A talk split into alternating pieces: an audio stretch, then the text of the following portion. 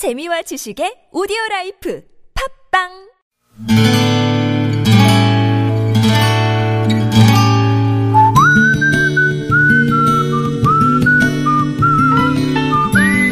여러분 기억 속에서 여전히 반짝거리는 한 사람, 그 사람과의 추억을 떠올려보는 시간, 당신이라는 참 좋은 사람. 오늘은 경기도 성남시 분당구에 사시는 정혜 씨의 참 좋은 사람을 만나봅니다.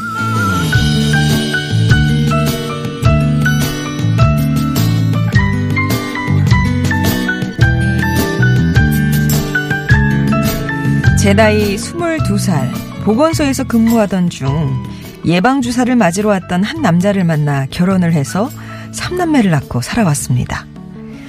누구나 그렇겠지만 지난 시간은 어렵고 힘든 일들 속 작고 사소한 기쁨들이 마치 방부제처럼 서로의 사랑을 상하지 않게 유지시켜주는 것 같아요. 애들 자랄 때는 그 애들이 기쁨이더니 다 키워서 하나둘 출가시키고 나니까 손주들이 그런 기쁨이 되더군요. 그렇게 큰딸의 첫 손주를 돌보기 시작하면서 저희 부부는 말 그대로 주말 부부가 되어야 했습니다. 그게 벌써 해가 바뀌고 17년째로 접어들었네요.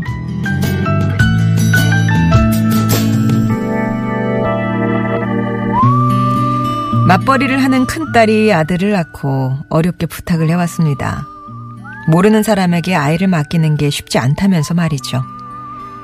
그렇게 손자 재롱에 시간 가는 줄 모르는 사이 7년이 지나 둘째 손녀가 태어났고 저는 남편을 혼자 두고 큰딸 내서 아이들을 돌봐야 했죠. 이제 슬슬 집으로 돌아가야겠다 하는 생각을 하고 있던 차 큰딸네 집 근처로 시집을 온 둘째 딸에게 또 아이가 생겼습니다. 역시 맞벌이 부부였기에 둘째 딸은 손녀를 저에게 맡길 수밖에 없었죠.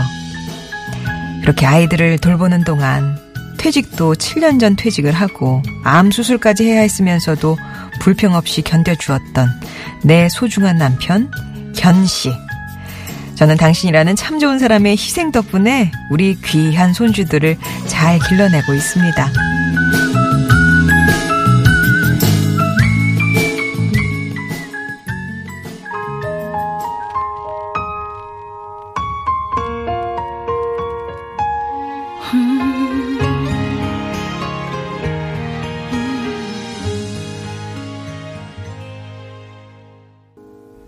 이선희의 노래였습니다. 그 중에 그대를 만나 7260번님 신청곡이기도 했어요. 오늘 당신이라는 참 좋은 사람 사연은 경기도 성남시 분당구에 사시는 정희 씨의 사연이었는데요. 첫 손자가 벌써 고등학생이 된다고 하니까 17년을 주말 부부로 살아오신 거네요. 근데 이제 3남매를 두셨다고 하셨잖아요. 큰딸, 그 근처로 이사 온 둘째 딸. 막내 아들이 또 결혼을 하고 며느리가 다음 달 출산을 앞두고 있어서 아무래도 주말 부부로 조금 더 살아야 할 것 같으시다고 합니다. 예. 또 이제 남매가 세 남매인데 누군 해주고 안 해주고 또 그런 얘기 듣기도 싫으시잖아요. 그죠? 지난 17년간 정희 씨는 주말에 집에 가서 밥이랑 반찬 해놓고 남편, 남편은 그, 그 언밥을 전자레인지에 데워 드시는 그런 생활이었대요. 그 생각만 하면 혹시 병을 얻은 게 다 당신 탓인 것만 같아 마음이 안 좋으시답니다. 요즘 옛날 생각을 자주 하신대요. 그러니까 처음 두 분이 만났을 때가 정혜 씨가 이제 보건소에 근무하실 때인데 남편분이 예방 접종을 하러 오신 거죠.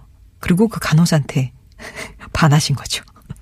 적극적으로 이제 마음을 표현해 왔을 때 솔직히 그렇게 마음에 들지는 않으셨다고 그래요. 근데 너무 지극정성으로 마음을 주시는 통에 결국 결혼까지 하게 됐고 그렇게 살아온 세월이 지금은 너무나 소중하시답니다.